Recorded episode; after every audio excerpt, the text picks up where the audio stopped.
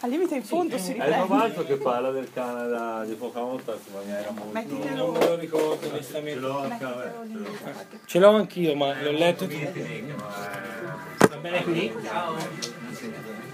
Vai! I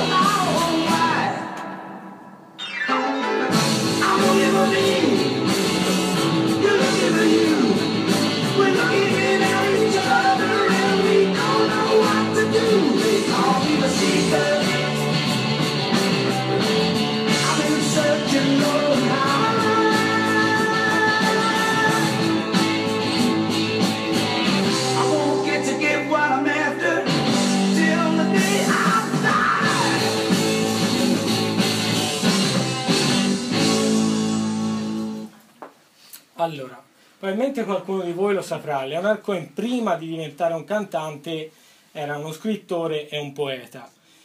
Dal suo primo libro di poesia al primo disco passano 11 anni, quindi ora dovrei fare una lunga introduzione per farvi, prima di vedere il primo video, per farvi capire quanto è lungo questo periodo, ma siccome non si può andare fino a luna di stanotte, la farò molto più corta. Voi immaginatevi però che io ne parli più a lungo di questa cosa. Leonard Cohen è nato nel 1934 a eh, Montreal, eh, canadese, ebreo, una famiglia benestante, il nonno era il presidente della sinagoga del quartiere dove viveva, che era Westmount, che era quartiere bene, diciamo, di Montreal.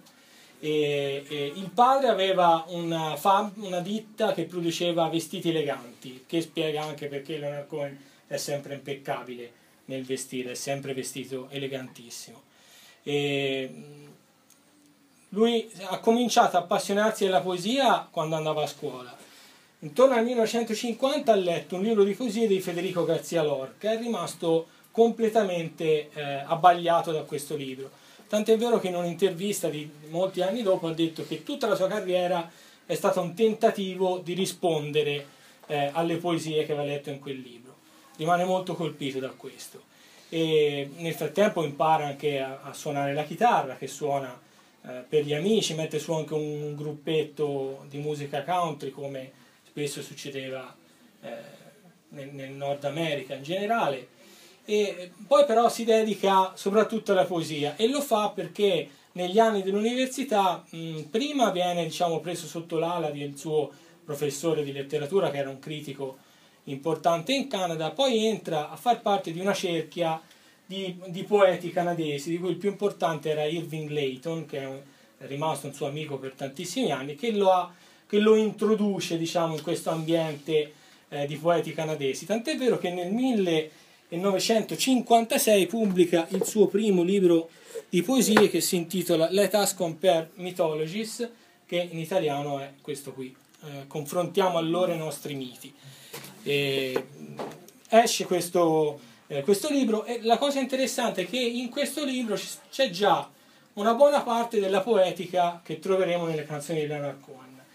Una cosa principale di Cohen che va detta subito è questa eh, ricorrente contrapposizione, eh, anche se contrapposizione forse non è il termine giusto, della, dell'amore spirituale e l'amore carnale.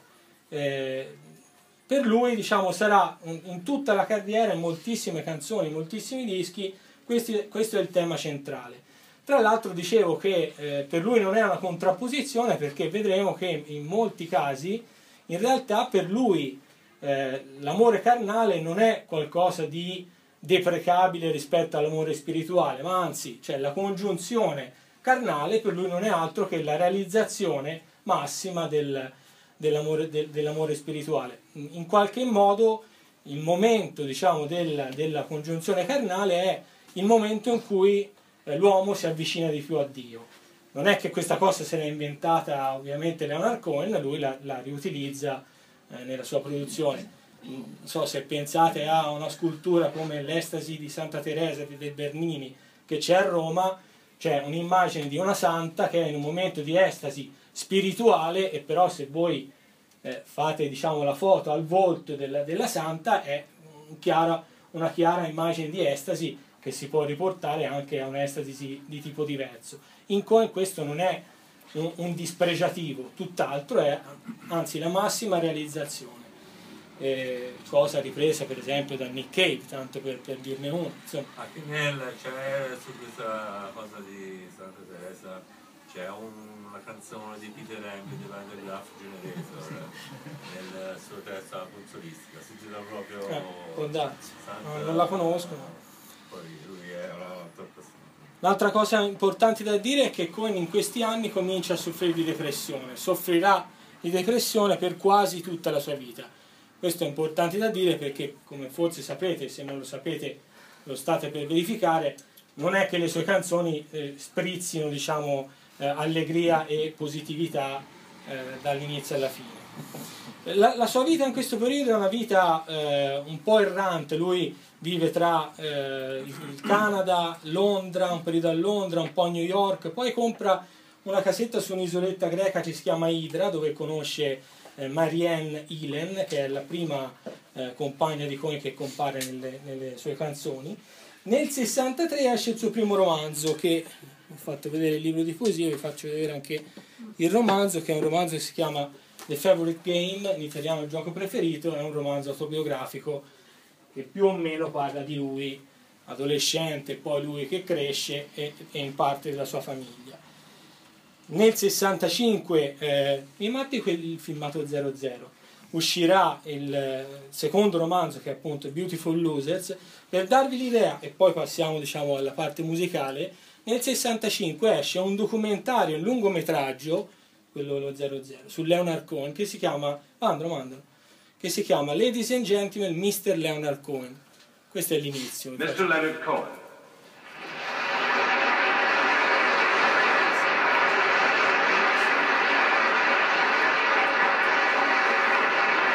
Volume lo lascio da noi.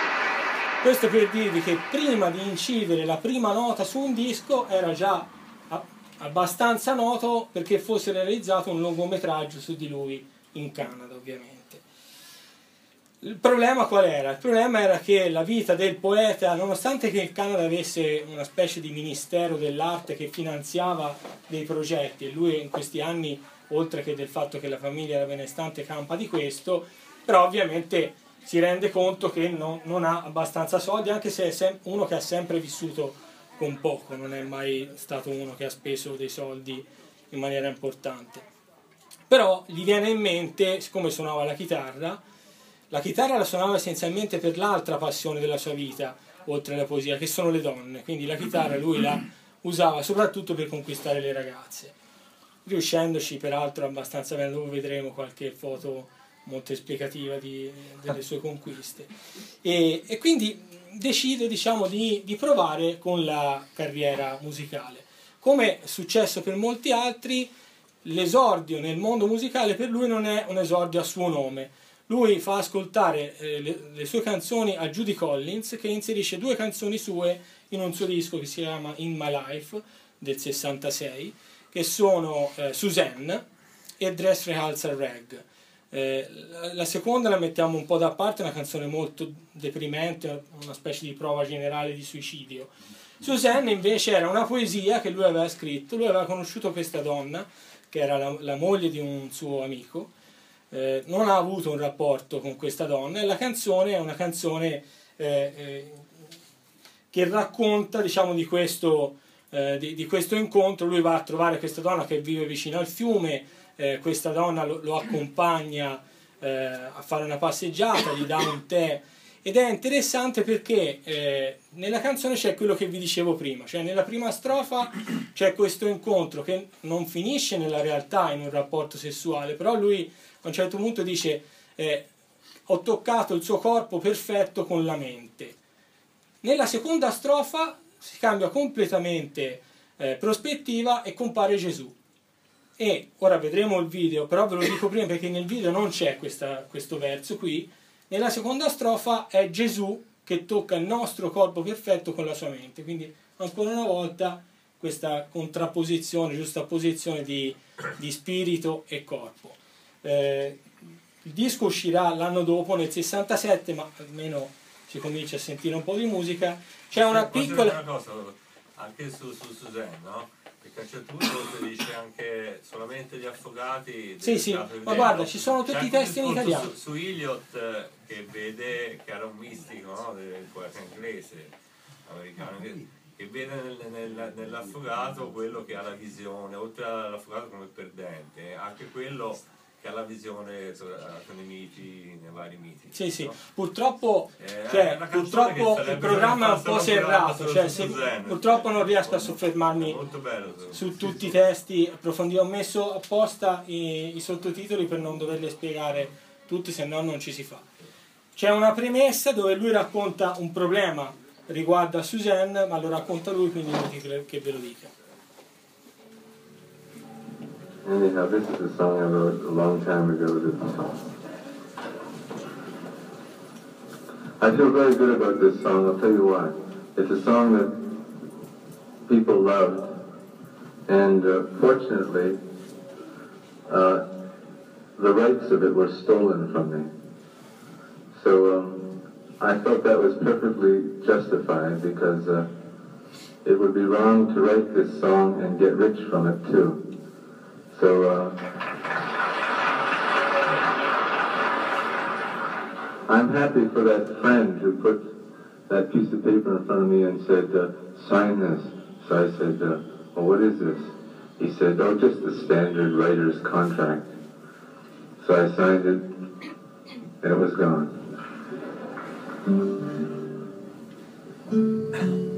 Yes,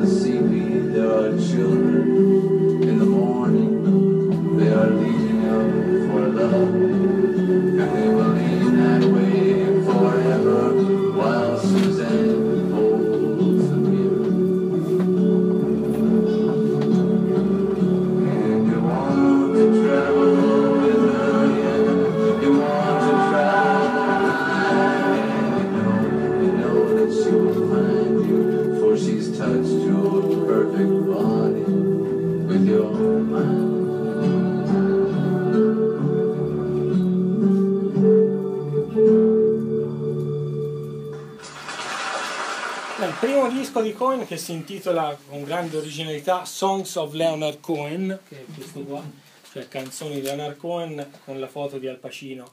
In realtà è Cohen, però sembra Al Pacino.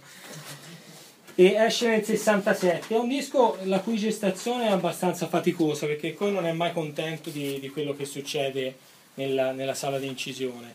Eh, infatti esistono diverse registrazioni e versioni delle canzoni, non era facilissimo riuscire a trovare il modo di eh, musicare mm, delle parole che si dovevano sentire molto chiaramente, quindi lui però in realtà voleva dei suoni un po' più pieni, quindi ci furono un po' di discussione alla fine, non so se qualcuno li conosce, ma sul disco suonano, suona un gruppo americano degli anni 60 che si chiamano Kaleidoscope che era un gruppo psichedelico, ha fatto tre dischi bellissimi, peraltro al loro nome, non sono citati nelle, nei credits, però sono in realtà sul disco di Cohen.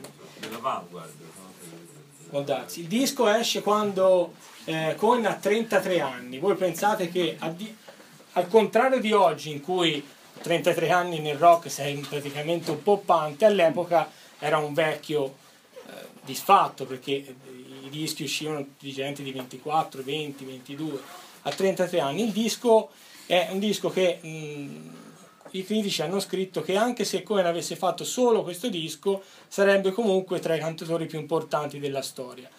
Io ovviamente non mi sento di dargli torto, ma anche perché effettivamente questo disco è quello forse che, che contiene più classici e più canzoni notissime di Cohen. A parte Suzanne, che è stata la sua canzone più famosa almeno fino credo al 94 quando Jeff Buckley ha, ha fatto la cover di Alleluia. Eh, per, per, decenni Suzanne è stata la sua canzone più famosa, ma c'è So Long Marian, c'è One of Us Cannot Be Wrong, c'è Sisters of Mercy, Stories of the Street, sono, sono tantissime le canzoni che, che, escono da questo disco, al quale non segue una tournée, mm, viene tutto sommato ignorato negli Stati Uniti, sarà poco conosciuto negli Stati Uniti per, per tanti anni. In Inghilterra invece arriva al tredicesimo posto delle vendite, che già è una costante per lui avere più successo in Europa rispetto all'America. Per il secondo disco ha un'idea iniziale di farselo produrre da David Crosby, fondatore dei Birds poi membro dei Birds e poi eh, ovviamente Crosby, Stills, Nash Young, eh, quello che ha suonato eh, che abbiamo sentito anche a Lucca. E, um, è anche il periodo in cui si avvicina a Scientology, che è questa corrente un po' eh, strampalata, diciamo. Lui dopo ha detto che appunto ci si è avvicinato più che altro perché là di noi c'era un sacco di donne. Però comunque non ha mai rinnegato eh, l'appartenenza che è durata uh, poco più di un mese. Si vede che diciamo, si vede che comunque in un mese qualcosa ha combinato. Nel 68 va eh, eh, a Nashville per registrare il secondo album che eh, si chiama eh, Songs from eh, a Room che in Italia è uscito con il titolo invece in italiano Viaggio in una stanza. E, diciamo già il primo disco aveva avuto qualche no, Viaggio da una stanza forse era un po' diversa eh, già, già il primo aveva avuto diciamo come eh, critica il fatto di essere un, disco un po' depresso, il secondo ancora, lo avrà ancora di più e vedremo che sarà un crescere almeno fino al disco dal vivo del 73 da questo punto di vista. Eh, questo disco qui appunto viene alla fine Crosby non riesce a produrlo perché probabilmente non ha ancora la professionalità per farlo. Dopo nell'intervista ha detto che si duole molto di questa cosa, ma all'epoca no. Allora lo produce Bob Johnston, che era eh, credo un tecnico del suono in realtà di Bob Dylan, faceva i dischi, credo che sia quello di Is It Rolling Bob all'inizio del, di una canzone di Nash Skyline. Sì. E, um, esce nell'aprile del 69 e anche questo arriva al dodicesimo posto in Canada, al secondo posto in Inghilterra. Ci vediamo un pezzo, questo è un filmato piuttosto lungo e ve lo spiego prima è Bird on, Wire, on the Wire, che è il pezzo più famoso di questo disco, un testo particolarmente bello, è il concerto in realtà del 70 all'isola di White. La premessa è questa, è un festival in cui arrivarono cinque volte le persone che erano previste e decisero che assolutamente non avrebbero pagato il biglietto, quindi tirarono giù eh, le, le reti e entrarono su questa collina che dava sulla spianata dove c'era il concerto. Però si creò un gran nervosismo. Eh, Chris Christofferson che aveva suonato prima di lui si beccò delle bottigliate addirittura sul palco, ma non perché non suonasse bene, perché proprio cioè, si era creato un clima di, di, di grande aggressività. Cohen lo fanno suonare alle 4 di mattina, è strapieno di Mandrax, che era una, una specie di calmante che lui usava per la depressione insieme all'anfitamine, lui si curava con questi medicinali omeopatici e, e, e lui arriva e ipnotizza la platea nella maniera che state per vedere.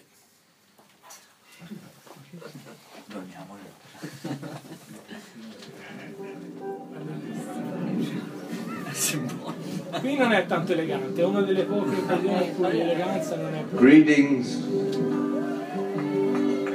Greetings. When I was seven years old, my father used to take me to the circus. He had a black mustache and a great vest and a pansy in his lapel, and he liked the circus better than I did.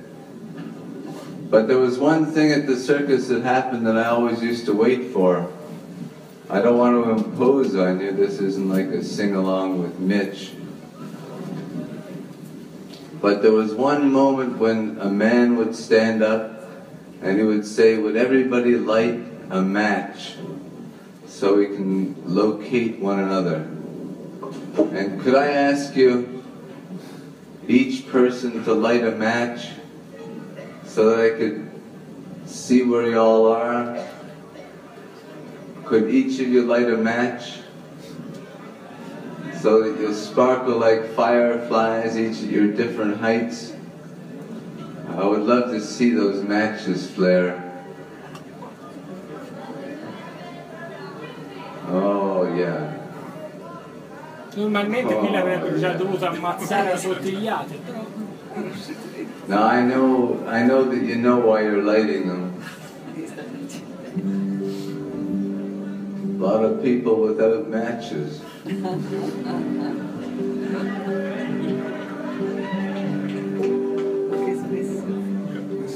it's good to be here alone in front of 600,000 people. It's a large nation, but it's still weak. Still very weak.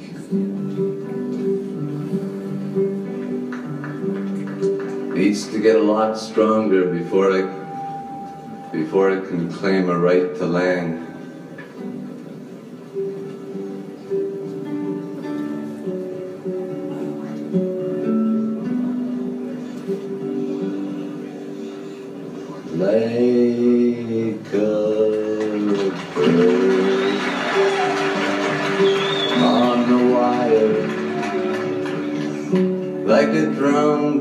so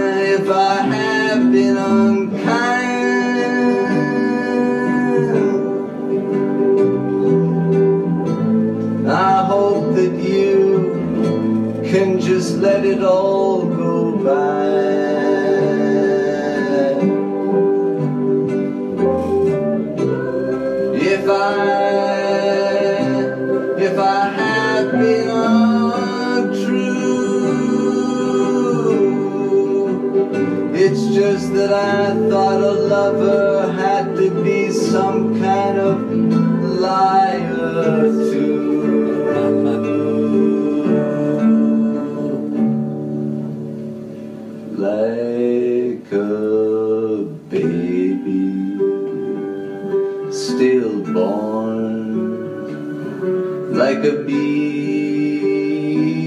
with its horn I have torn everyone who reached out for me.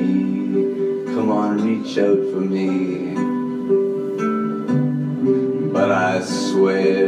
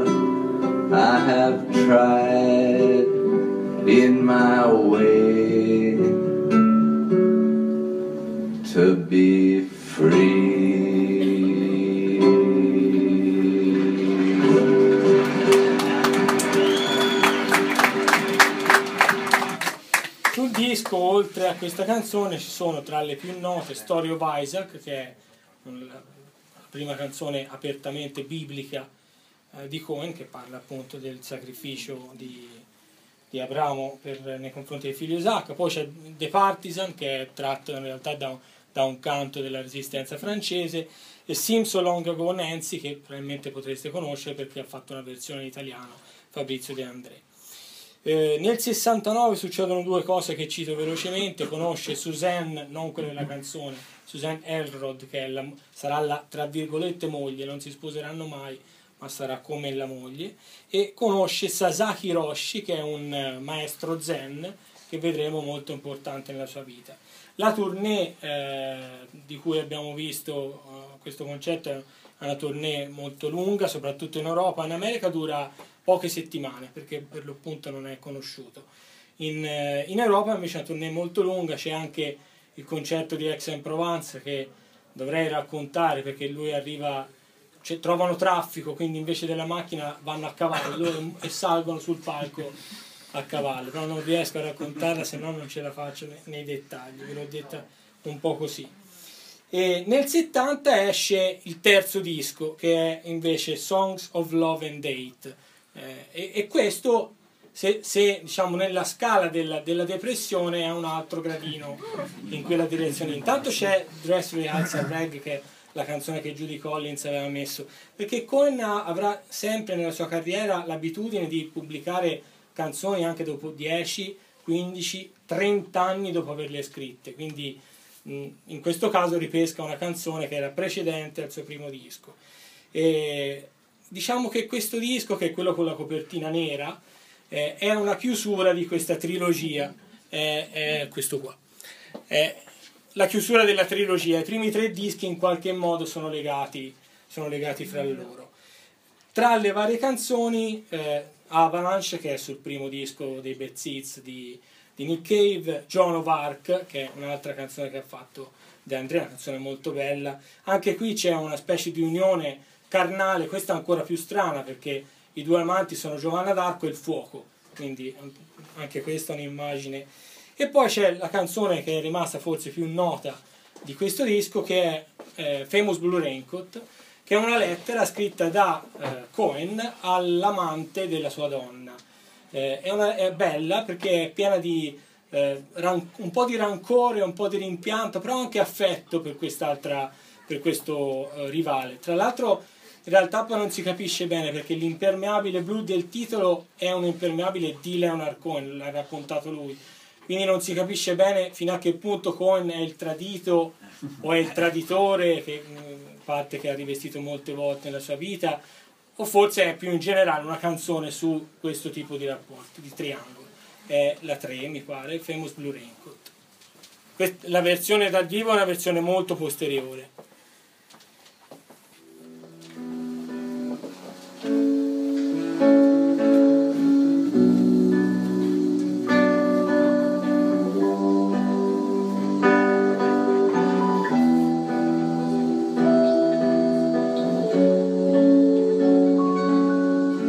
It's four in the morning, the end of December.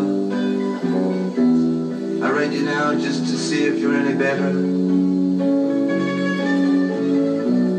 New York is cool, I like where I'm living. There's music on Clinton Street all through the evening. If you're building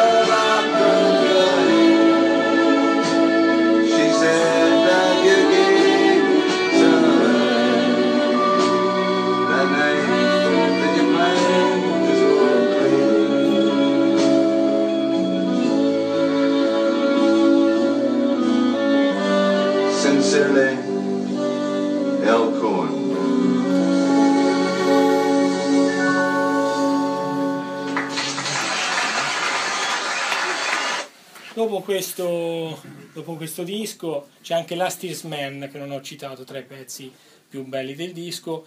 C'è un tour eh, piuttosto lungo, stasera cerco di parlare mh, non tantissimo e di farvi vedere almeno all'inizio un sacco di video. E in questo tour mh, ci sono delle date, ok, Cohen è, non so chi l'ha visto quando è venuto in Italia negli ultimi anni, il Cohen dal vivo di quegli anni è una cosa lontanissima da quella, perché è perennemente eh, insoddisfatto di, di sé, è una persona eh, molto più instabile rispetto a quella eh, di oggi e quindi i suoi concerti, eh, se qui concerti bellissimi, però eh, organizzati dalla prima all'ultimo secondo, lì invece non sapevi cosa ti succedeva, come andare a vedere un concerto di Cat Power oggi più o meno. E, e in due occasioni, in questo tour del 72, succedono a Tel Aviv finisce in rissa quando va in Israele e a Gerusalemme succede una cosa che vi faccio, eh, che, che vi faccio vedere eh, adesso. E, il video comincia praticamente. Ah, lo sappiamo questo perché lui dette il permesso a Tony Palmer, che era un regista che aveva fatto un film su Tom Jones, di riprendere tutto il tour. E quindi lui riprende tutto, tutti i momenti del tour, compresi i momenti dietro al camerino. È un film che non è uscito all'epoca perché Cohen quando l'ha visto ha detto no, questo non può uscire. È uscito negli anni 2000, è uscita nel- in quegli anni una versione tagliata.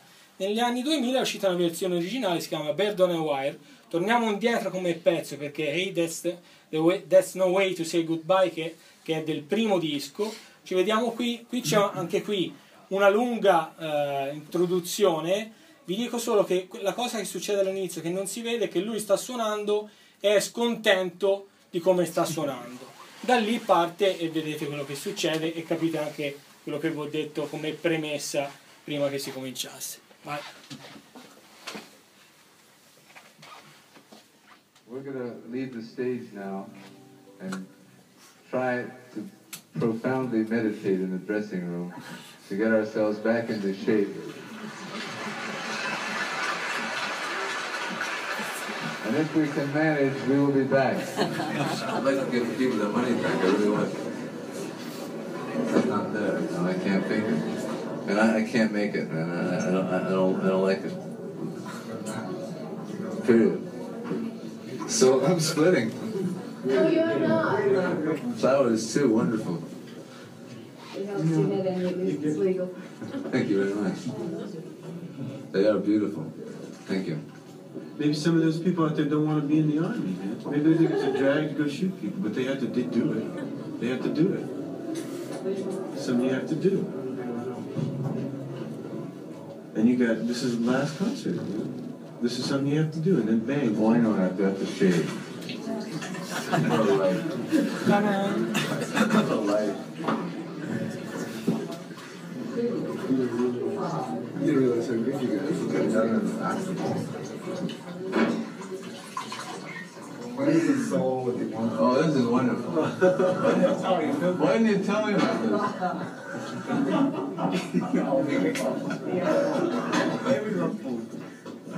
oh, wonderful. God. know, Cindy.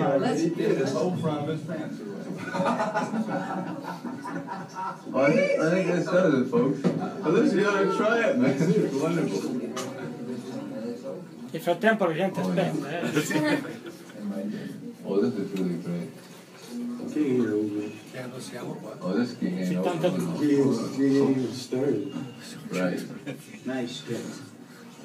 That's it. Oh, Poi lo portano a sentire cosa sta facendo la gente mentre lui si sta facendo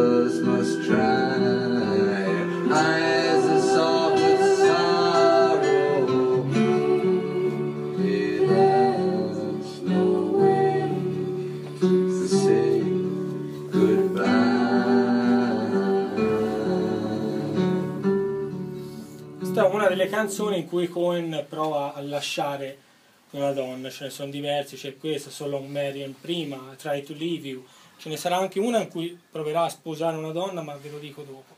Vi tocca saltare un bel po' di roba, vi dico velocemente che nel 73 esce il vero disco depresso di Cohen, che è quello dal vivo, si chiama Live Songs, eh, live, sì, live songs.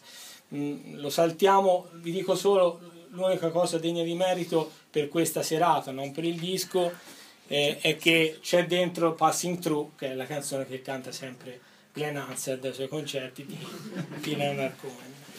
E, diciamo, dopo questo, questo disco, come, come, gli succederà spesso in carriera, eh, Cohen decide di smettere. Praticamente dice che ormai la sua vita rock ha preso il posto della, della vita che gli dà la, la, l'ispirazione per scrivere le canzoni e quindi smette.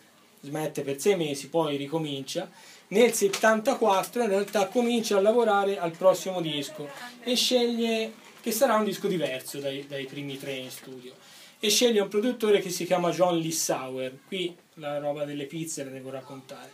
Succede questo, lui deve andare a trovare questo produttore, John Lissauer, e è rimasto d'accordo che siccome non gli va il citofono, l'apriporta, Cohen deve suonare al campanello, Lissauer gli tira le chiavi eh, dalla finestra, lui apre, entra e vanno a fare la trattativa. Quando arriva lì Cohen trova l'omino con le pizze, deve portare le pizze alla signora che sta sotto a Lissauer, quindi prende le chiavi della signora che gli dà l'omino delle pizze, paga le pizze, entra con quelle e va da Lissauer, però nel frattempo chiaramente porta le pizze alla signora che incidentalmente è una fan di Leonard Cohen. Quindi questo si vede eh, arrivare al posto del piazzale della pizza Leonard Cohen con le pizze peraltro gratis perché le aveva pagate lui. Quindi scene di giubilo.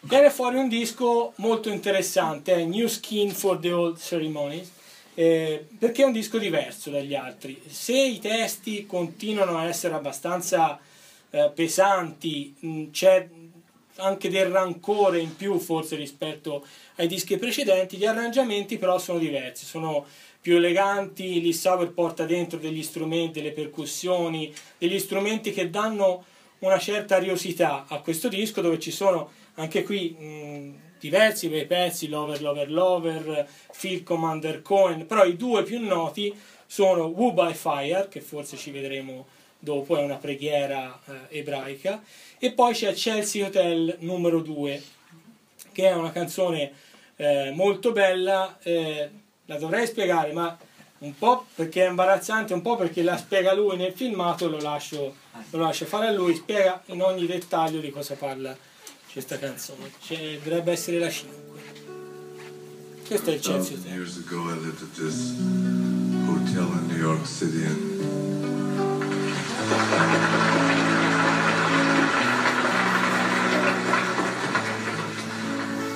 was a frequent rider of the elevator on this, this hotel. I would continually leave my room and come back. I was an expert on the buttons of that elevator. One of the few technologies I really ever mastered.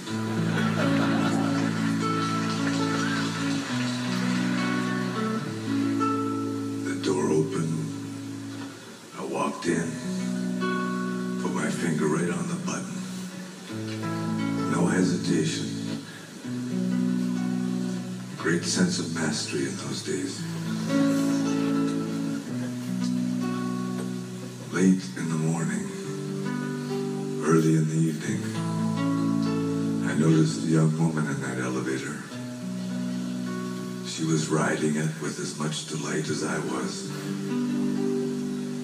Though she commanded huge audiences, riding that elevator was the only thing she really knew how to do. Finally, I gathered my courage. I said to her, Are you looking for someone? I said, she said, Yes. I'm looking for Chris Christopherson.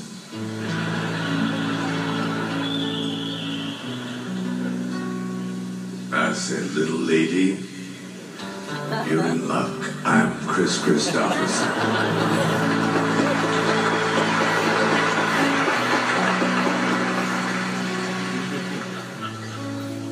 Those were generous times, and even though she knew that I was somewhat shorter than Chris Christoph, she never let on. Great generosity prevailed in those doomed decades. Anyhow, I wrote this song for Janis Joplin at the Chelsea Hotel.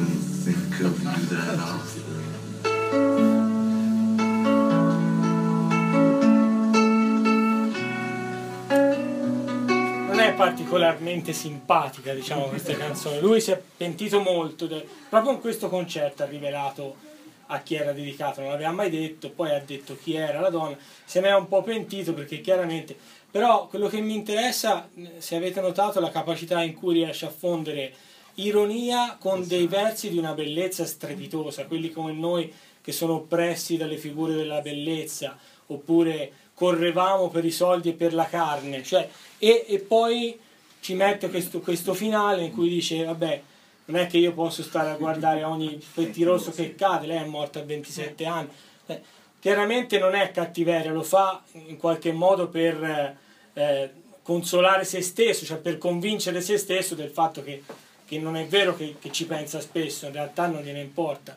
Lui vive spesso eh, in questo bilico tra, tra due sentimenti diversi.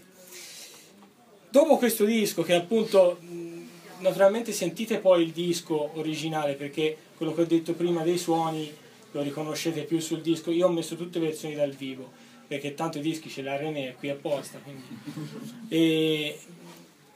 La normalità sarebbe dopo questo fare un altro, un altro disco con, eh, con eh, Lee Sauer che aveva fatto un lavoro così buono. Invece il produttore di Leonard Cohen che si chiama Marty Machat ha un'idea assolutamente folle. Lui era anche il produttore di Phil Spector, non so se qualcuno di voi sa chi è, comunque era eh, l'inventore del eh, Wall of Sound, del muro del suono, quindi mu- la musica più distante da Cohen che si potesse immaginare, perché le canzoni erano piene di sovraincisioni, cori, controcori, 10 chitarre, 4 batterie, una roba. E questo eh, Martin Machat fa la follia di mettere insieme Leonard Cohen e Phil Spector. Phil Spector che eh, era un personaggino particolare, quando lo registravano tutte le sere lui si portava via i nastri e li chiudeva con la scorta, li portava a casa e li chiudeva in cassaforte. Sulla console c'era sempre una pistola per far capire chi era chi comandava. Cohen alla fine in questo disco non ha messo c'è un filmato degli ex dove c'è scritto Bob Dylan e Leonard Cohen. Fa- Fai partire qualche secondo basso per dire che la particolarità di questo disco, che in realtà non è un brutto disco, anche se Leonard Cohen l'ha, l'ha ripudiato in quegli anni per poi recuperarlo in parte, tra le varie cose c'è Bob Dylan che fa il corista di Cohen perché passò a trovare Spector e Spector gli disse fai il corista per questa canzone. Bob Dylan che è persona eh, burbera ma che non ha manie suicide conclamate decide di, di- di accettare. Quindi in questa canzone mettiamo qualche secondo per farvi capire cioè, da, da cosa si passa a dove si arriva. Cioè, qui c'è una quantità di strumenti sovraincisioni sax, fiati qualsiasi cosa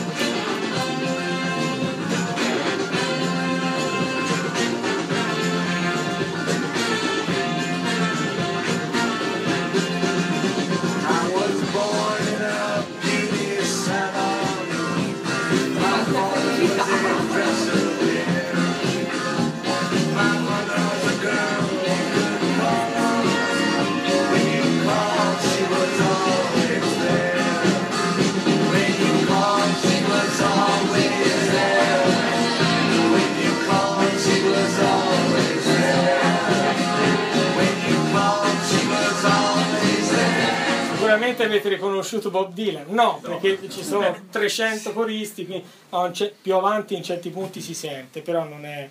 Il disco si chiama Death of a Ladies Man, Morti di un Casanova, che gioca anche in questo caso sulla reputazione di Quasi Cohen. certo, eh, rovinò Lady V, no? The Beatles, qualche pezzo Sì. era meglio certi pezzi No, poi dopo hanno fatto No, anche ma- la versione senza- anni 70 con tutta la moda Lui aveva fatto una serie di, di- di dischi di musica tra dance, soul, che avevano avuto successo. Certamente non era esattamente il modo forse in cui confezionare il un disco di ufficialmente. No, il tredunone in questo caso era Martin Machat che era il manager di tutti e due. E vabbè, il disco mh, non ha, non ha un grande successo, eh, verrà poi appunto un po' rivalutato negli anni in futuro, da Cohen che Cohen comunque dirà che Spector è il peggior essere umano che abbia mai incontrato. Attualmente è in galera per ergastolo perché una- un bel giorno quella pistola l'ha usata contro una ragazza che non ci stava e l'ha fatta secca. E questi anni muore la mamma di Leonard Cohen che si chiama Masha e la moglie Suzanne se ne va, hanno due figli nel frattempo, Adam e Lorca, come Federico Garcia Lorca. Per il disco successivo, quindi periodo non facile, mh, tanto per cambiare per, per Cohen, per il disco successivo anche qui c'è un, un ulteriore cambiamento. Lui non se la sente di richiamare Lee Sauer a cui ha dato buca, perché stavano preparando un disco prima che, che venisse fuori questo progetto qua. E allora chiama un produttore, si chiama Harry Louis, e viene fuori questo disco qua, che è eh, Recent Songs, che è forse il disco più sottovalutato di Cohen, invece è un disco pieno di, di belle canzoni. eh, in cui ci sono tra l'altro interessante che eh, entrano a far parte alcuni strumenti che Cohen poi utilizzerà sempre no, non li utilizzerà per alcuni anni ma li recupererà anche nelle ultime tournée per esempio il liuto arabo, l'oud o il violino ecco in questi dischi compaiono alcune collaboratrici come Jennifer Warnes che saranno sue collaboratrici per moltissimi anni e il disco si chiama Recent Songs esce nel 79 tra l'altro da questo disco esce viene fatta poi una bella tournée di cui è stato fatto nel 2000 un disco dal vivo che si chiama Field Commander Cohen che se non avete nessun disco di Cohen è il disco che vi consiglio di comprare per primo perché vi dà un'idea. Non ci sono né Suzanne né Alleluia nonostante questo secondo me è un buon passo per cominciare a sentire Cohen ci sono alcune mh, canzoni molto interessanti la più significativa probabilmente è The Gypsy's Wife. Noi vediamo in realtà un video che non è The Gypsy's Wife, c'è, comincia un'intervista a lui, poi c'è un po' della canzone, poi lui legge una poesia e poi c'è la canzone alla fine.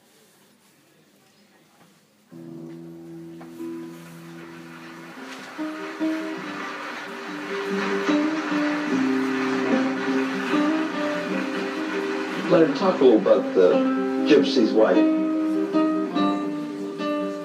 See, uh, The Gypsy's Wife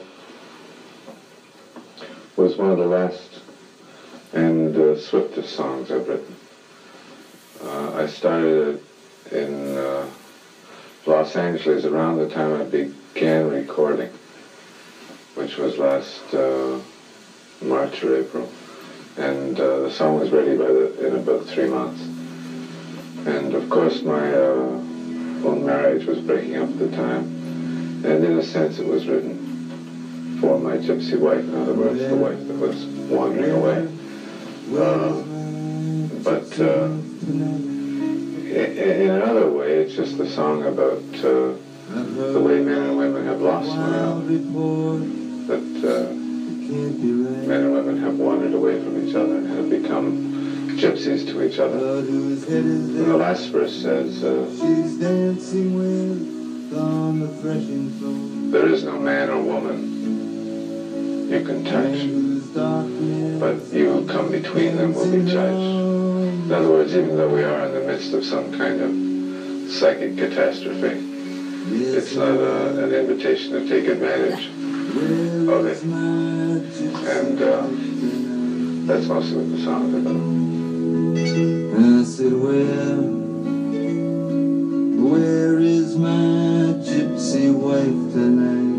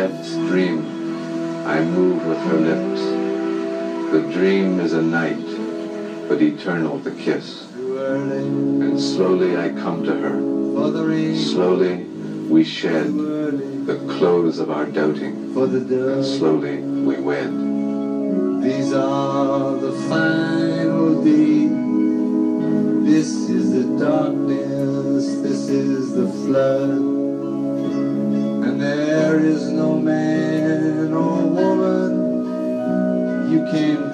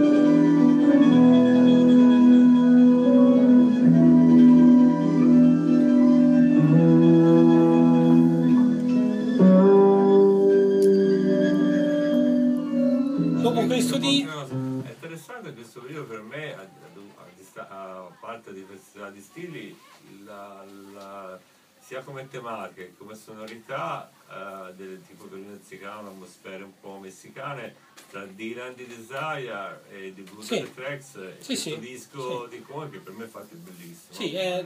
Questa sonorità fra è messicano. Sì, sì. no? Sì. C'è anche un'affinità con Dylan come tematica, poi lo stile chiaramente era... Sì, è un altro. Però è appunto molto bello, ancora la con Dylan. come- Giusto. Dopo questo disco ci sono praticamente 5 anni di silenzio, cui Cohen non, non produce nulla. Però lavora a molte canzoni e protagonista di questo periodo è un oggetto, stranamente, è una tastierina della Casio che lui compra in un negozio di eh, elettronica, tipo come non so, si potrebbe comprare a Londra, Oxford Street, lui l'aveva comprata a New York, è una tastierina di quelle in cui ci sono le, eh, le, le- le basi già, già registrate, quindi con eh, i tempi, l'accompagnamento, eccetera. E lui praticamente si mette a scrivere il disco successivo su questa tastierina, al punto che quando arriveranno a registrarlo, siccome la tastierina da 99 dollari, non ha neanche l'uscita per l'audio, quindi metteranno un microfono davanti, tipo una roba tipo Bontempi, quelle che c'erano da noi.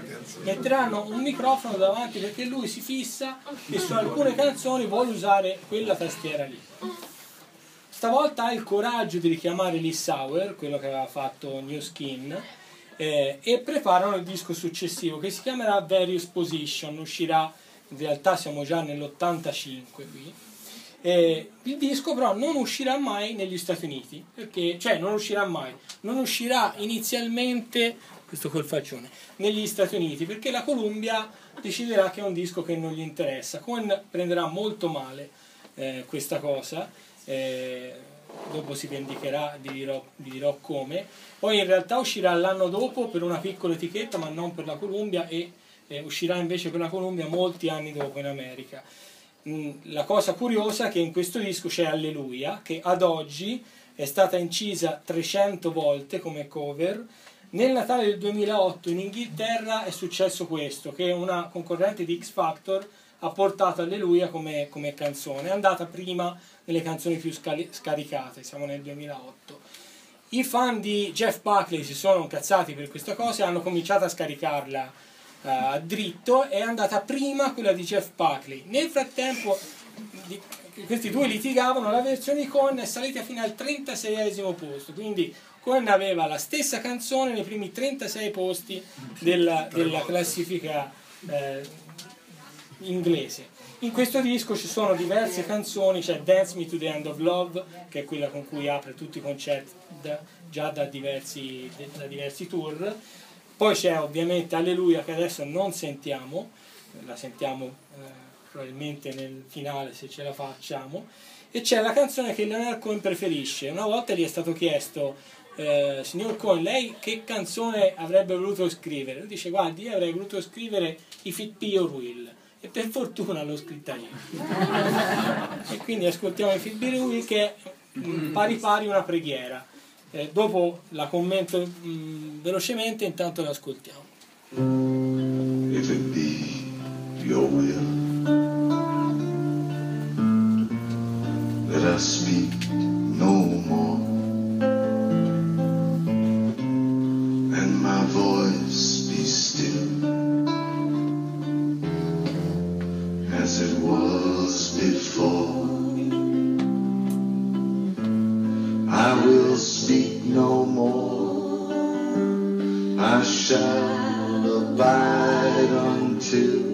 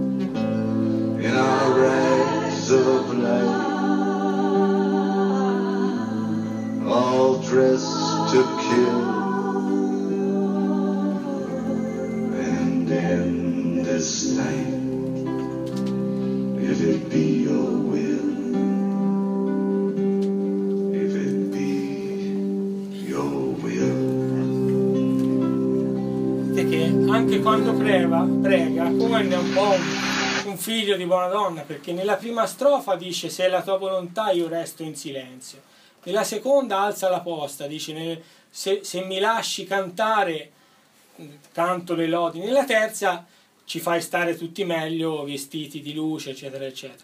Preghiera, insomma, canzone molto bella. La, la cosa curiosa è che negli ultimi tour, forse per un, rispetto eh, particolare, non la canta, legge la prima strofa e poi la fa cantare alle coriste, non canta lui, lui le canzoni. E siamo, come ho detto, nell'85. Nell'87 finalmente si apre uno spiraglio per lui in America e no- anche in questo caso non dipende da lui. La sua corista Jennifer Warnes fa un disco che si chiama eh, Famous Blue Raincoat in cui eh, esegue nove canzoni di Cohen, c'è anche Cohen dentro il disco. All'inizio doveva soltanto fare il supervisore e poi invece partecipa anche attivamente incredibilmente il disco vende 750.000 copie, che è la quantità mh, maggiore di dischi mai venduti da un disco di Cohen che non è di Cohen. Questo prepara eh, il terreno per il suo disco successivo che uscirà nell'88 e che è I'm Your Man.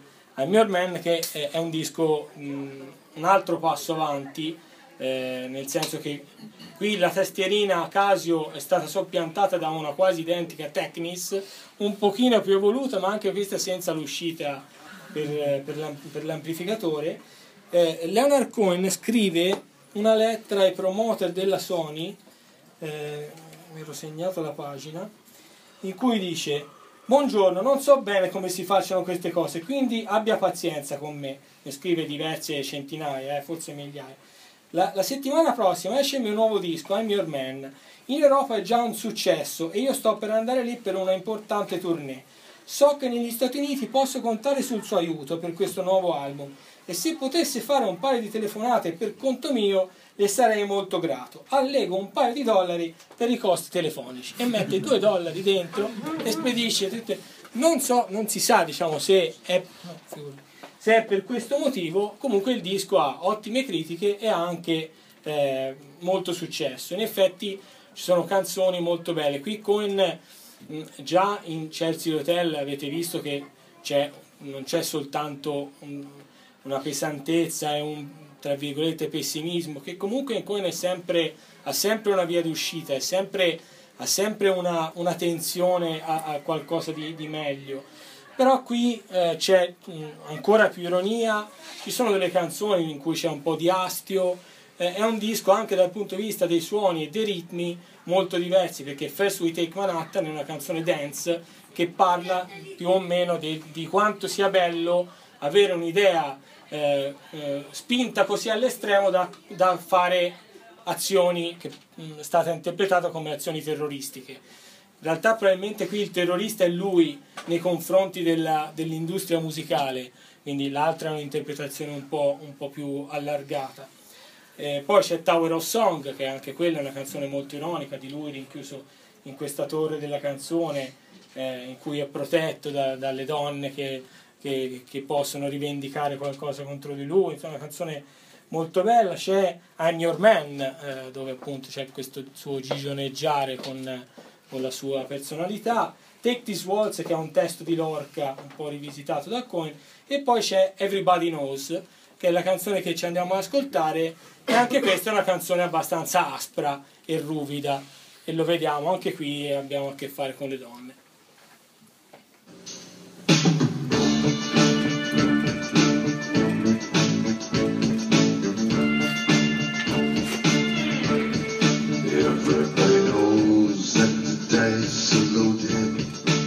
Everybody rolls with their fingers crossed.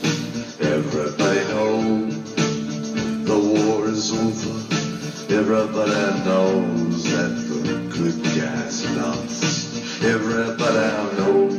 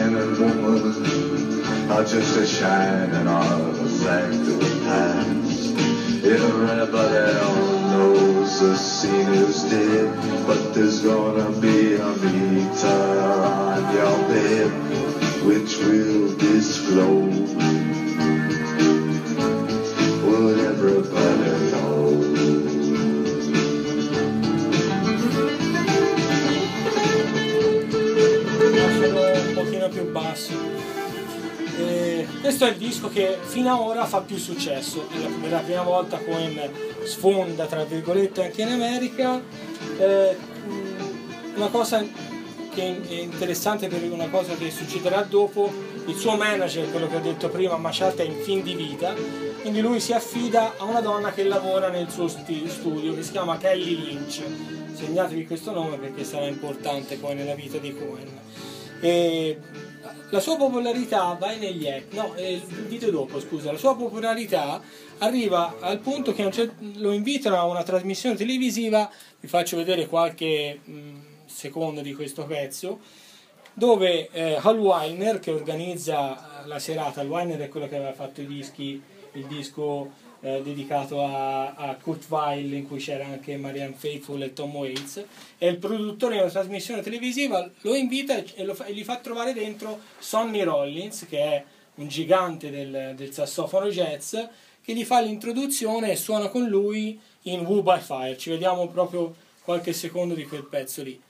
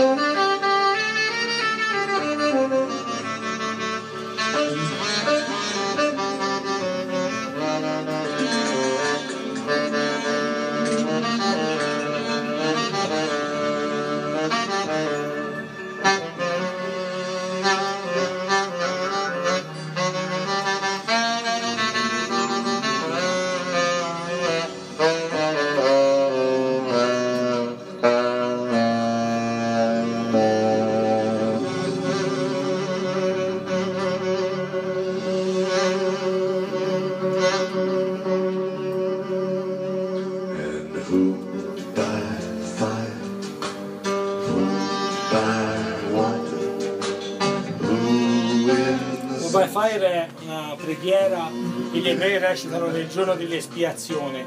In pratica è tutta una lunga lista che si chiede chi muore come, quindi è chi muore con il fuoco, chi muore con l'acqua, è una lunga lista di modi in cui si può scegliere, in cui può capitare di morire. Questi anni sono anche gli anni in cui Cohen incontra l'attrice e modella Rebecca De Mornay, chiederei di produrre foto di Rebecca e nelle, nelle foto.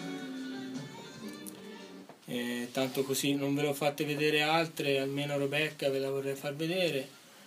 Eh, non ho più giù, giù giù giù. Eccola qua. Questa è lei oggi. Qui invece siamo nel- alla fine degli anni 80, 89 era quel filmato. Quindi insomma, diciamo una discreta eh, fidanzata per Cohen, che eh, gli chiederà di sposarla in una canzone del prossimo disco. eh, che è un disco che questo è, siamo nell'88 a Your Man, 89 la trasmissione, si prende come al solito qualche anno, nel 92 uscirà il disco successivo che è The Future, ancora una volta il disco che farà ancora un salto eh, in, in avanti per Cohen come successo negli Stati Uniti, come successo di vendite. Per la prima volta un disco, eh, ci sono due cover, una di Irving Berlin e una di eh, Frederick Knight, ed è un disco in cui suona un sacco di gente, cioè a differenza di quello che è successo finora, Cohen ha la possibilità di fare una produzione molto costosa e quindi c'è un, un sacco di, di- di strumentisti, di coristi, c'è una partecipazione molto corale. So- è un disco che ha avuto molto successo, The Future, che stato il track, era nella colonna sonora per dire di Natural Born Killers, un film di ehm, Oliver Stone di quegli anni. Poi c'era Anthem, che è un, un inno molto bello, anche questo come testo. Waiting for a Miracle è la canzone dove c'è la richiesta di matrimonio da parte di Cohen a Rebecca De Mornay. C'è l'unico pezzo strumentale di Cohen che si chiama Tacoma Trailer, Closing Time, so- sono tutta una serie di, di canzoni. Noi ci vediamo, probabilmente non tutto perché il tempo stringe, ma ci vediamo un po' di The Future, che è la canzone che dà. E vedrete che i temi non sono diversissimi da quelli di Everybody Knows, se volete si fa un, un altro passettino verso l'apocalittico. E ci vediamo The Future. questa è recente del tour del 2009 anzi questa è del 2012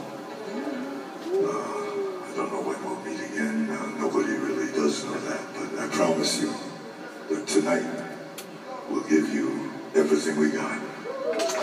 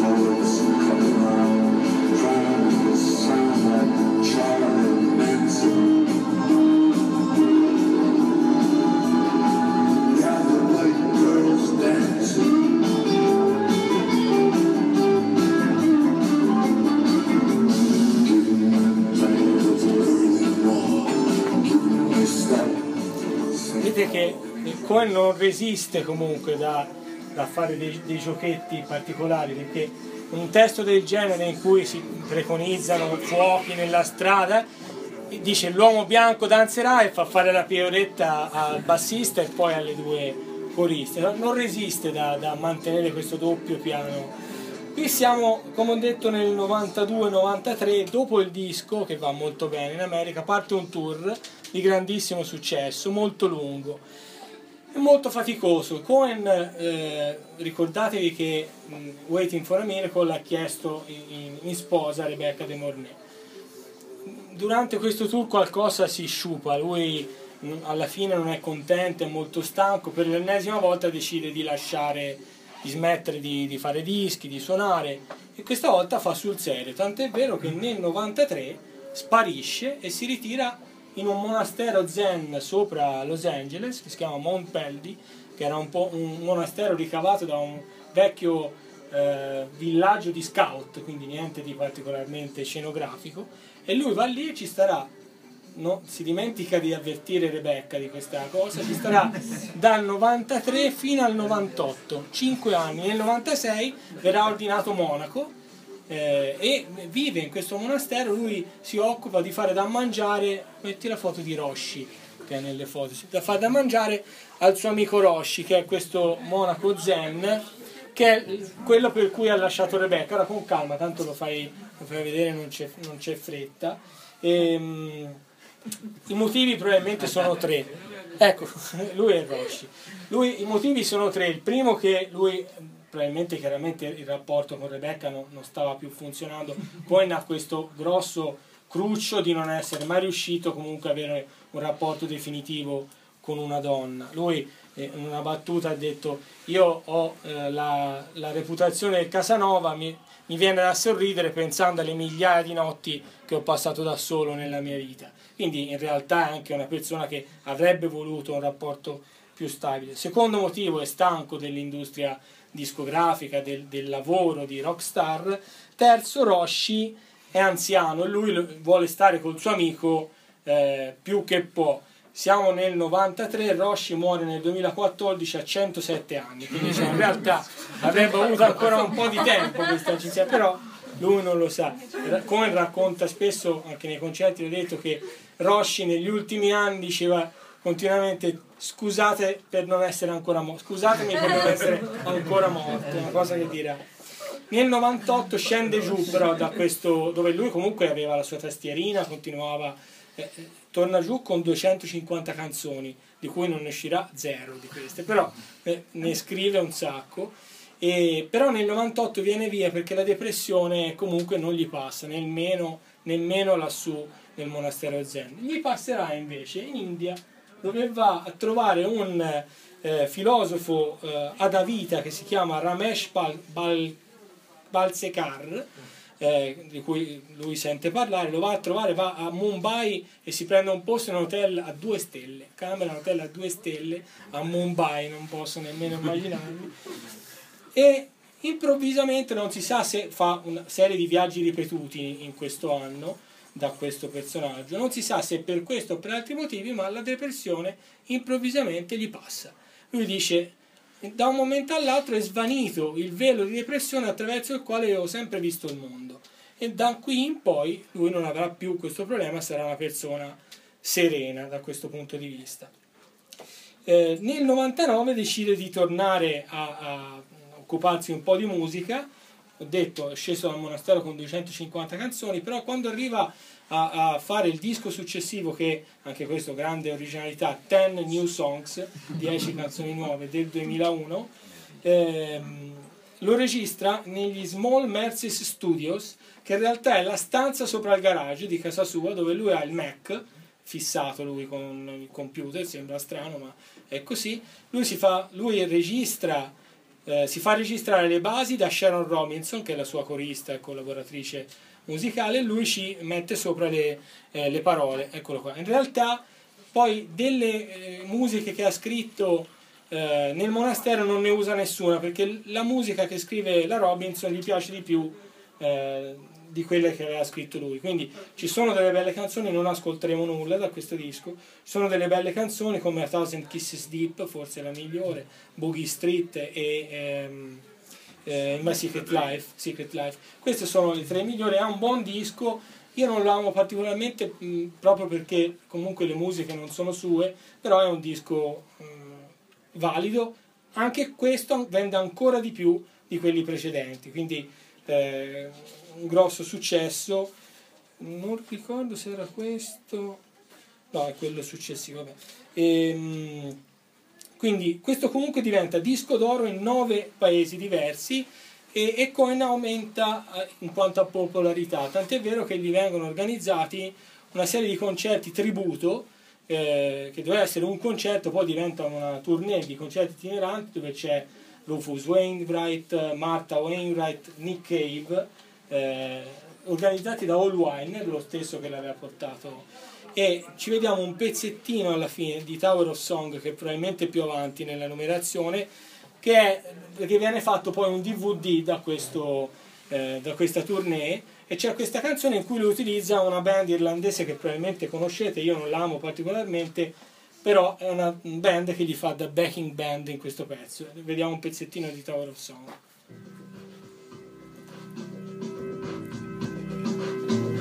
Well, my friends are gone, and my head is gray. I ache in the places where I used to play, and I'm crazy for love, but I'm not coming home. I'm just paying my rent every day in the Tower of Song.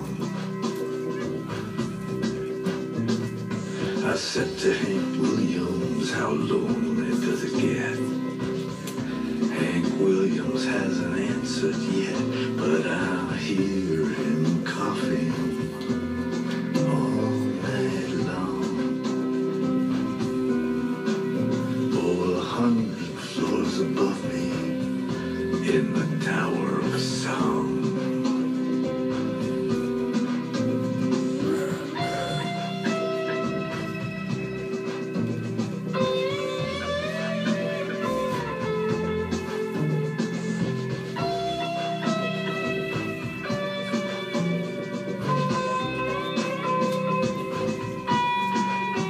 Insomma, gli U2 sono grandissimi fan di, di, di Leonard Cohen. In, nel video, tra l'altro, ci sono loro che parlano e, e tessano delle lodi eh, quasi imbarazzanti eh, su Cohen. Eh, sul, sul- nel, nel DVD e sul disco della colonna sonora, ve lo dico così per inciso, c'è una versione di Phil Be Will fatta da Anthony Egarty, quello di Anthony and the Johnsons, che io mi, mi si accappona la pelle solo a pensarci di quanto è bella quella versione. C'è anche su YouTube se vi capita. Mi promesse cantare. An- Avevo detto che la cantavo, ho lavorato sul fisico intanto, non sull'altezza eh, Anthony è due metri, però lì non potevo fare nulla, però ho lavorato Ha sull'altezza. cambiato anche sesso. eh. Ora ha cambiato sesso, sì, Davvero? in realtà sì, si chiama. Ahoni. Quello lo posso fare però vivo ancora qualche anno in stile Davvero Anche no, sì, Ahoni ora si chiama. Nel 2004 esce un altro disco, anche questo lo saltiamo, si chiama Dear Ether. Questo secondo me, secondo il mio parere, è un po' il disco un po' più debole della discografia di Cohen, soprattutto perché ci sono dei, dei bei testi, però qui siamo quasi a livello di eh, poesie recitate su una base musicale. C'è un- una bella canzone che si chiama The Letters, che è la mia preferita, anche qui però la musica non l'ha scritta lui, e il disco non, non- non mi fa impazzire, però è un disco anche questo che va bene. Nel 2004 però eh, succede una cosa che va raccontata. Eh, la figlia di Cohen incontra un suo amico eh, in un negozio e, gli- e questo amico lavora nello studio di Kelly Lynch, la, la la manager di Cohen. Gli dice guarda, digli a tuo padre che controlli i conti perché vedrai che c'è qualcosa di poco chiaro. Invece era tutto chiarissimo, cioè Kelly Lynch le aveva preso fino all'ultimo centesimo. Peraltro Cohen che non si occupava di, mh, di soldi non aveva la minima idea di quanti soldi avesse. E è stato ricostruito nei processi e negli anni successivi che gli abbia fregato tra i 7 e i 10 milioni di dollari. i Cohen si trova senza i soldi per pagare le tasse. Aveva delle tasse da pagare, aveva dei progetti eh, di, di beneficenza avviati e non c'aveva i soldi per pagare. La sua dichiarazione all'epoca, molto, ho detto che ora è un uomo sereno, dice è quanto basta per intaccare l'umore. Questa è la dichiarazione di Cohen di fronte a questo, a questo disastro. Peraltro gli viene fatta, lui non voleva nemmeno fargli causa, però gli spiegano che gliela deve fare perché sennò va in galera lui per non aver pagato le tasse. La Lynch che non risponde in tribunale lo comincia a diffamare su internet ovunque. Cioè se fosse esistito Facebook sarebbe arrivata sulla mia diario a scrivere che non è vero nulla, che Cohen i soldi se li ha spesi lui, alla fine la condanneranno, però dei soldi troveranno ben poco. Siamo nel 2004, lui si ritrova in una situazione eh, economica difficile. Nel 2006 partecipa a un disco della sua mh, nuova donna che si chiama Anjani Thomas, non mi ricordo se c'è la foto, comunque anche questa è una bella mora, ha tipo 30 anni meno di lui più o meno. E, mm, no, non è lei, eh, non è lei. No, non so se c'è, guarda, ma non sono sicuro. Non sono sicuro perché non ce n'è tante di belle foto. Ehm, lentamente torna a lui l'idea di, di ricominciare a fare dei tour dal vivo per recuperare, perché sapete purtroppo, sappiamo che nel 2000, qui siamo nel 2006, rifare i soldi vendendo i dischi non è più come era una volta e quindi per fare i soldi bisogna andare in tour. Lentamente lui decide di provare ad andare in tour, non è convinto perché come ho detto prima lui è, ha la paura di non, come dice in inglese, lui dice no, not to deliver, cioè di non consegnare, di non dare al pubblico quello che il pubblico si merita. no? E quindi mh, fa una lunga prova in cui forma la band, provano per un paio di mesi e poi fanno un concerto eh, per- pri- privato per il suo nuovo produttore, per il discografico della, della Columbia, che quando vedono il concerto rimangono estasiati e quindi dicono assolutamente devi andare in tour. Il concerto, come ho detto prima, è un concerto curato nei minimi dettagli, cioè ogni sera la stessa battuta, lo stesso, specialmente nei primi mesi, allo stesso punto, la stessa canzone, lo stesso assolo, tutto programmato in ogni singolo dettaglio.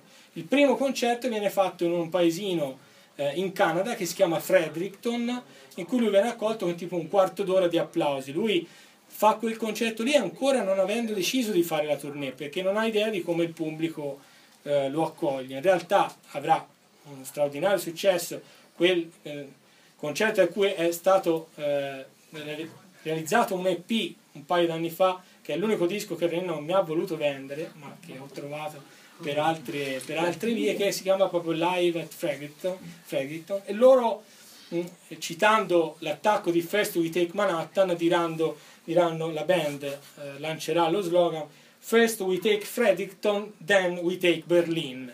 Cioè, sono partiti da Fredericton, hanno fatto un tour che tra il 2008 e il 2009 ha riscosso un successo strepitoso. Da qui al 2013 Leonard quasi raddoppierà i soldi eh, che gli ha fregato Kelly Lynch. Quindi diciamo che mh, ora è un uomo sereno anche dal punto di vista economico, vive tuttora in una bifamiliare insieme alla figlia a Los Angeles e registra sul, nella, nella stanzina sopra il garage, quindi non è uno che vive da Nababbo, però insomma, per i prossimi vent'anni in cui vivrà eh, è a posto. Il tour dura nel 2008 e nel 2009. Nel 2010 a Oviedo gli viene dato il premio Principe delle Asturie.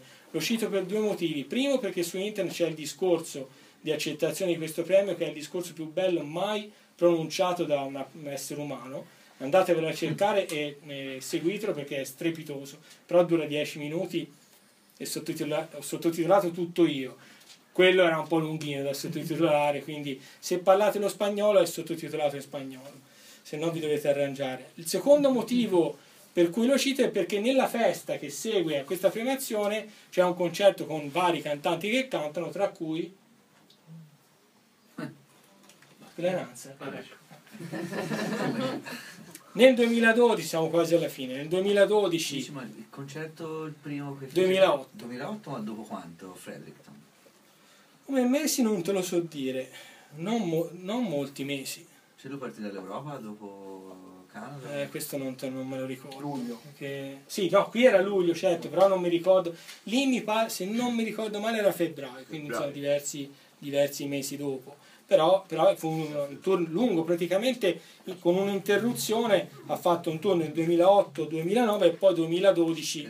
Eh, nel 2012 però esce un nuovo disco in studio, dopo un lungo silenzio esce un disco in studio e questo invece, per mio parere, rispetto a The Redder è un, un bel passo, passo, avanti. Si chiama Old Ideas che in realtà doveva essere il titolo di, di The Redder, sono molte canzoni belle, noi ci ascoltiamo Going Home. Avevo messo un'altra, ma sarebbe stata la terza apocalittica di fila e ho cambiato.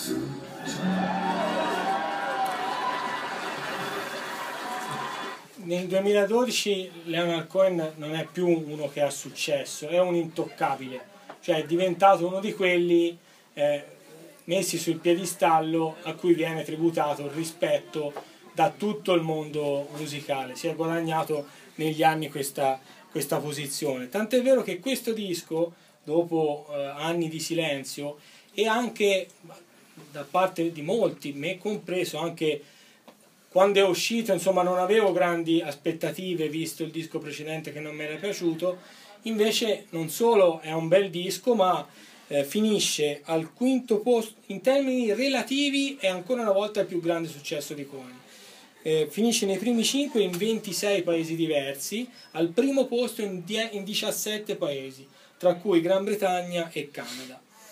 Nel 2012 decide di tornare in tour eh, perché è successo anche questo, che eh, i primi due anni di concerti lui non aveva mai amato granché eh, suonare in tour, non perché non, avesse, non avesse il contatto col pubblico, ma perché appunto quest'ansia di, di prestazione era mai convinto di, di, dare quello che la gente meritava.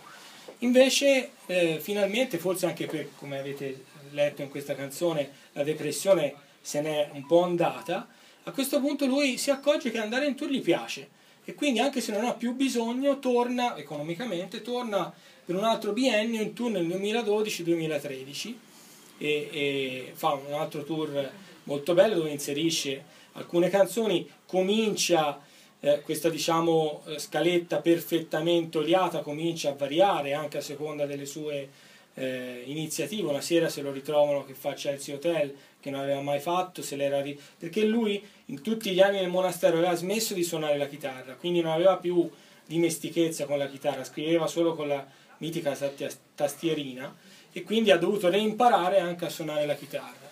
Nel 2014, siamo alla fine, esce l'ultimo disco che si chiama Popular Problems, non, ha, non, esistono registrazioni dal vivo perché non ha più suonato dal vivo dopo il 2013, quindi vediamo anche qui un pezzetto di Almost Like the Blues, anche questo è un bellissimo disco, secondo me, scritto in gran parte insieme a Patrick Leonard che era il produttore di Madonna, però era anche uno che di, di fare dischi eh, se ne intendeva e questo qui è un disco con suoni, con molta elettronica, con suoni diversi, con testi però molto incisivi e anche questo è un signor disco, vediamo un pezzetto di Almost Like the Blues.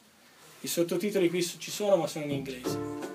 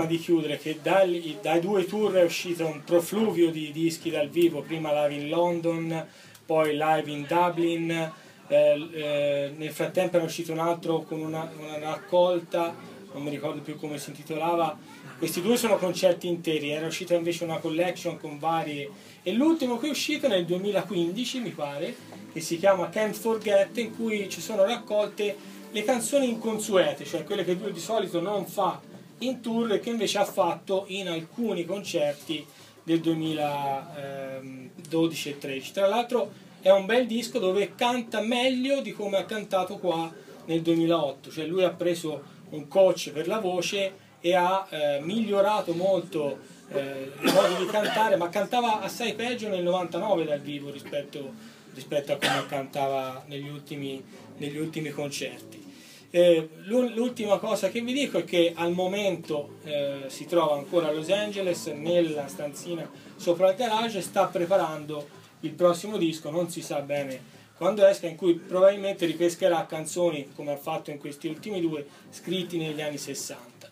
io vi saluto, naturalmente non, è impossibile non salutarci senza vedere perché sennò Carlo mi stacca la testa, Alleluia, che è la, la sintesi eh, perfetta di quello che ho detto prima, c'è una canzone che molto spesso viene suonata in chiesa, Carlo mi diceva però dovrebbero smettere di, Sì. di cantarla in chiesa, io non lo so, non te, non te lo so dire perché non lo so, perché in realtà c'è dentro, c'è dentro proprio quello che, che, che intende Cohen, cioè è una preghiera, è una preghiera laica anche se si parla di rapporti sessuali. Per lui non c'è nulla di impuro in quello che racconta in Alleluia. Ci sono citazioni bibliche da Dalila, eh, eh, Sansone, cioè No, ci sono Sì, sì, Beh, su no. questo sono d'accordo, No, no. però soltanto che quelli che l'ascoltano Ecco, esatto, magari non la tanto- quei- io- Cioè, nel senso, non hanno concezione. No, probabilmente, probabilmente hai ragione. Eh. E se la immaginano una cosa Poi tutta diversa. tutto quello Però è- così, sono Ecco, e ce l'ascoltiamo tra l'altro rispetto alla versione in studio questa qui ha diverse strofe in più perché era una canzone che Cohen l'ha scritta aveva tipo so, 50 strofe ci ha lavorato per 15 anni alla fine l'ha fatta uscire e ci vediamo eh, vi saluto con questa e ci vediamo alleluia grazie mille